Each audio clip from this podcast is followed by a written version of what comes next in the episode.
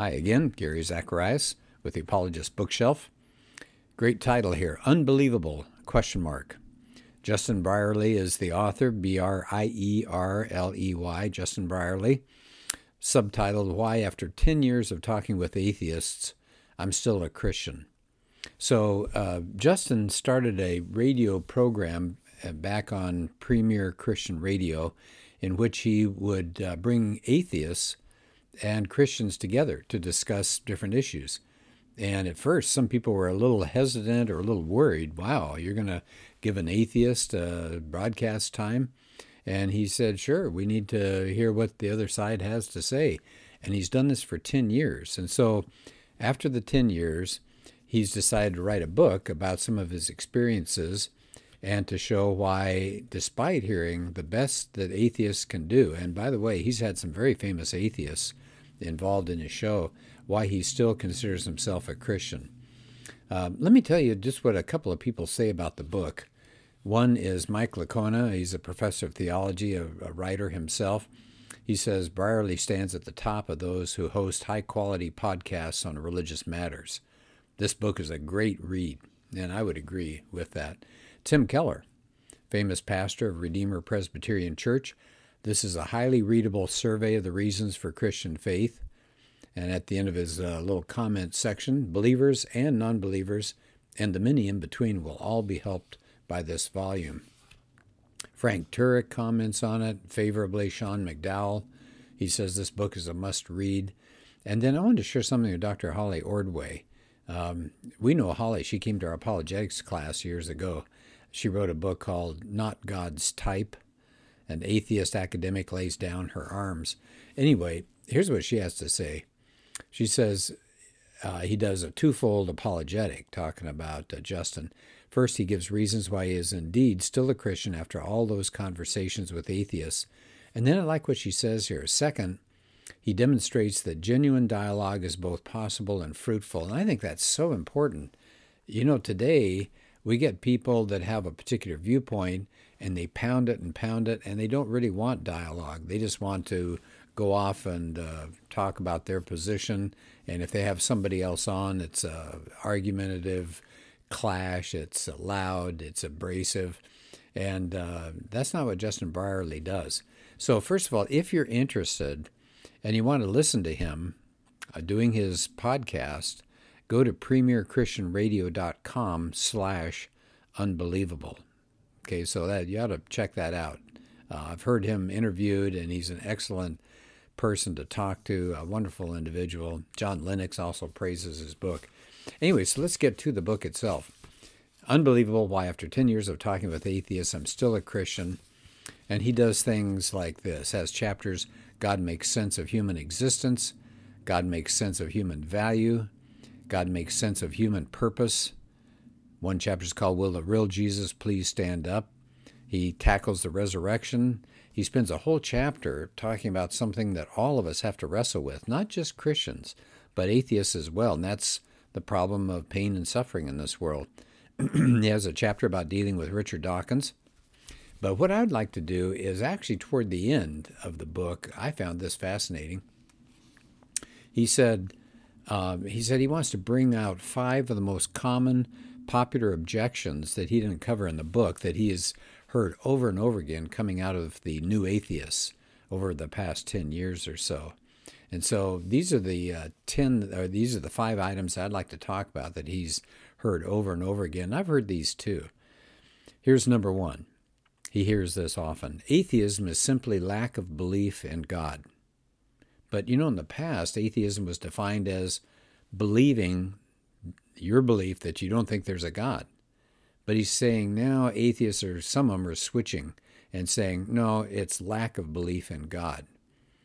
And Justin says what he thinks is going on here is it's a move to push the burden of proof completely on a person who believes there's a God, a, a theist. Because if you say, well, look, I just lack belief in God, what they're really saying is, I'm open, come on. Uh, I'm justified. You've got to come up with all sorts of convincing evidence. I don't have to produce any evidence. You do. You're the one that says you have a belief. I'm saying I lack a belief. And so what they what an atheist is saying basically is atheism is like a default position that people are born with, and then you've got to persuade me or indoctrinate me to believe that there's a God. Well, Justin doesn't uh, like that position. He said it makes an atheist actually indistinguishable from an agnostic. I mean, somebody who hasn't yet decided whether God exists also lacks belief in God, but that's not what atheists are calling themselves. So it's, it's kind of hiding there. It's really the same idea that there is no God. Well, and then he says um, regarding this too, he said, you know, you think about it, most atheists, many atheists at least, adopt naturalism. Well, that is a worldview. And that's a worldview that has a lot to say about reality and the universe and all. And, and they, they're going to have to defend this position. So, for example, if you're a naturalist, if you're a part of naturalism, you believe that the universe and all of its laws, it's just a brute fact. You don't need an explanation. It's just there. Deal with it. They don't believe there's purpose nor design in the universe. No, notice these are positions that they must defend, but they're wanting to tell you, oh, we just lack a belief. No, they have a belief set. What else does a person who adopts naturalism believe? That everything that exists is just physical matter and energy.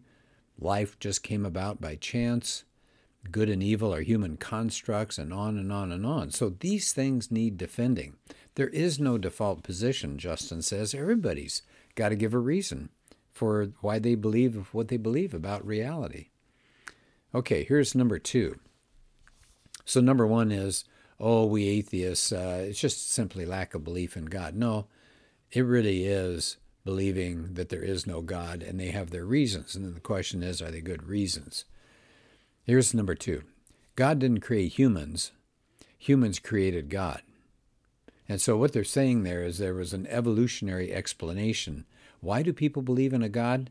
Well, it, it's hardwired into us because there are evolutionary benefits that come around.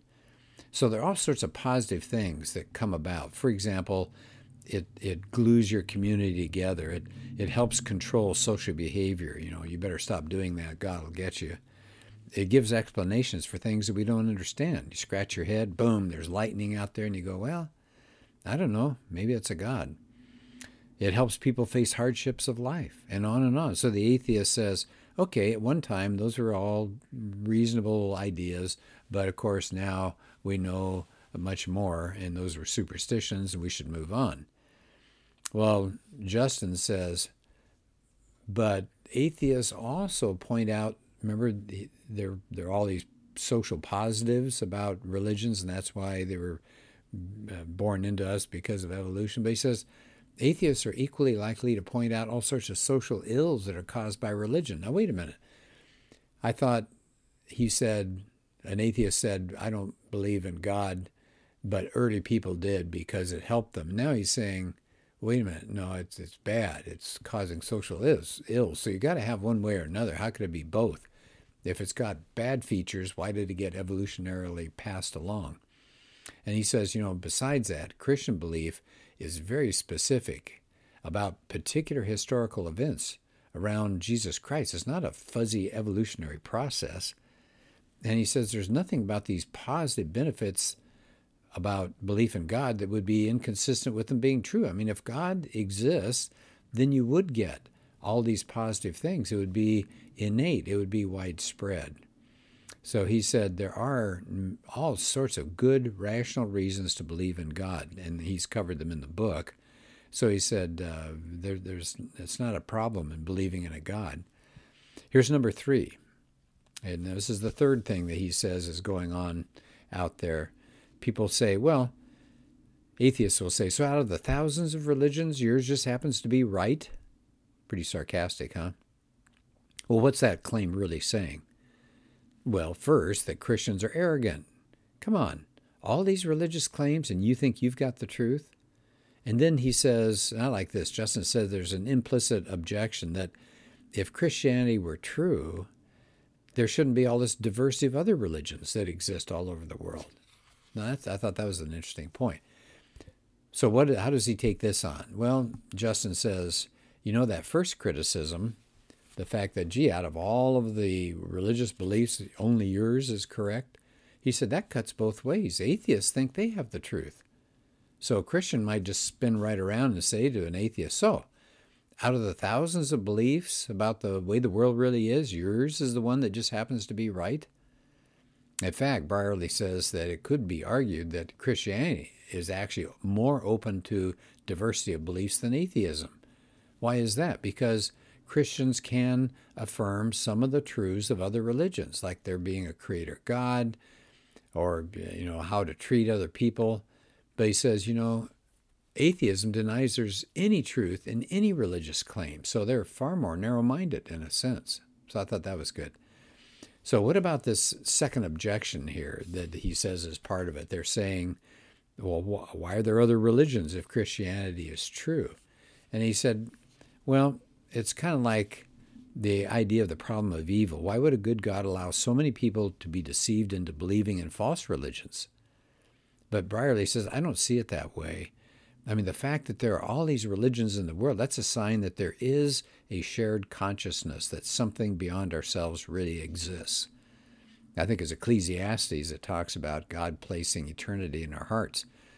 And what uh, Brierley focuses on is not that part of the Bible. He looks at Acts 17 when Paul speaks to the Athenians and he says, Boy, you guys have all sorts of objects of worship, altars all over the place. And he, in other words, Paul said, you have a, a, an awareness, and everybody has this universal awareness as a law way down inside our hearts. And so he says there is a universal search for God. And in a world of free human beings, and we have this fallen nature, we shouldn't be surprised to see all these different religious expressions emerge. But the Christian vision, he says, is a hopeful one that all true searching finds its goal in Jesus Christ. Well, I think that's good. He also says, Well, what about those people that perish without hearing of Jesus? And he said, Well, John 14 does say nobody uh, comes to the Father except through him. But he says, I'm humble enough to recognize that God is the judge, and he can judge the heart of every true seeker. And he said, whether he knew the name of Christ or not. And I'm, I'm fully in agreement with that. He says, if God is the God of perfect justice, then there's not going to be anybody, none of us can stand before him on the final day and say, hey, I was treated unfairly. Okay, here's a fourth uh, complaint that atheists raise. A God who'd send me to hell for not believing in him isn't worth worshiping. He said, Well, sometimes we have a bad picture of what, hell and heaven are. We think hell has those imps running around and roasting people, and you've got a devil with uh, a fork and uh, a spear and, and, chasing people down, red hot pokers, and in heaven you're sitting around playing harp. So he said, We have a really poor picture of what hell is probably like and heaven is really like. He said, You know, the question that really has to come out at this point when an atheist thinks about heaven, the atheist has to ask, Would I want to live there? And it depends on the atheist. Do you want that kind of God? Even if you believed that he was there, would you want to spend eternity with him? And he quotes an atheist philosopher, Thomas Nagel, and I use this quote a lot when I'm speaking on different topics. Nagel was pretty honest. He said, I want atheism to be true. And I'm made uneasy by the fact that some of the most intelligent and well informed people I know are religious believers.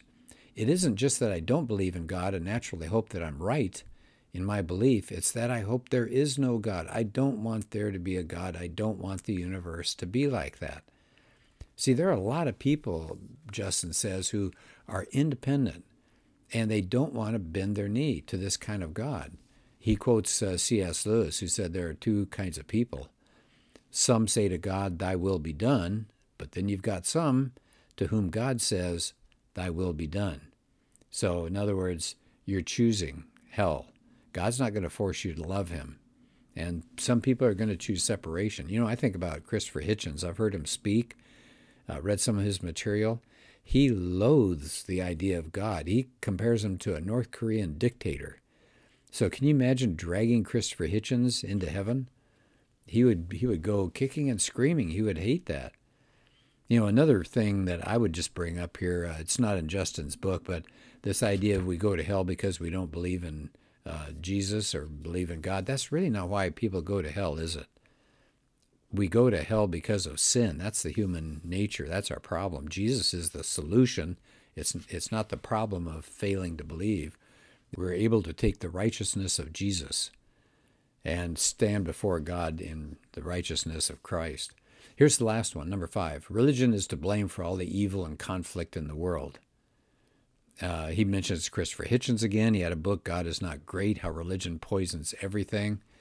But he said, you know, he said, yeah, religion has messed up in some cases, but he said, take a look at what Christianity has done over the years healthcare, education, social provision, human rights, literature, art, music. They all have roots in Christianity. It was Christians that built hospitals and schools, founded universities, institutions, created great classical works of art and music. And sure, we've got the dark side, but it's not the main cause of evil. It's been good and evil, unfortunately.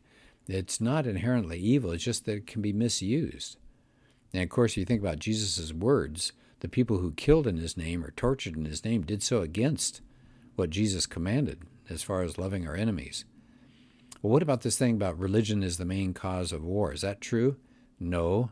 Justin says, according to research that's been done, only 10% of all the wars in the 20th and now the 21st century have a clear religious motivation. And in fact, it's the atheistic totalitarian states, think of Stalin's Russia and Mao's China, they have perpetrated far more mass murder than any state that's governed by religious faith. In fact, uh, the positive role of religion has tried to end uh, conflicts. And uh, the quote from this research says very few, if any, wars in the past 100 years have been purely religious wars. So these are five things that uh, Brierley takes on toward the end of his book that he hears a lot coming from atheists. And I think he does an excellent job. So you might want to listen to him one more time premierchristianradio.com forward slash unbelievable. I know you'd like the book. It reads very informally. He tells you about some of his encounters with different people, like Richard Dawkins, and how he started this thing and uh, what some of the initial reaction was. So it's personal and as well as really good apologetics. Okay, well, thanks, and uh, we'll talk to you again soon.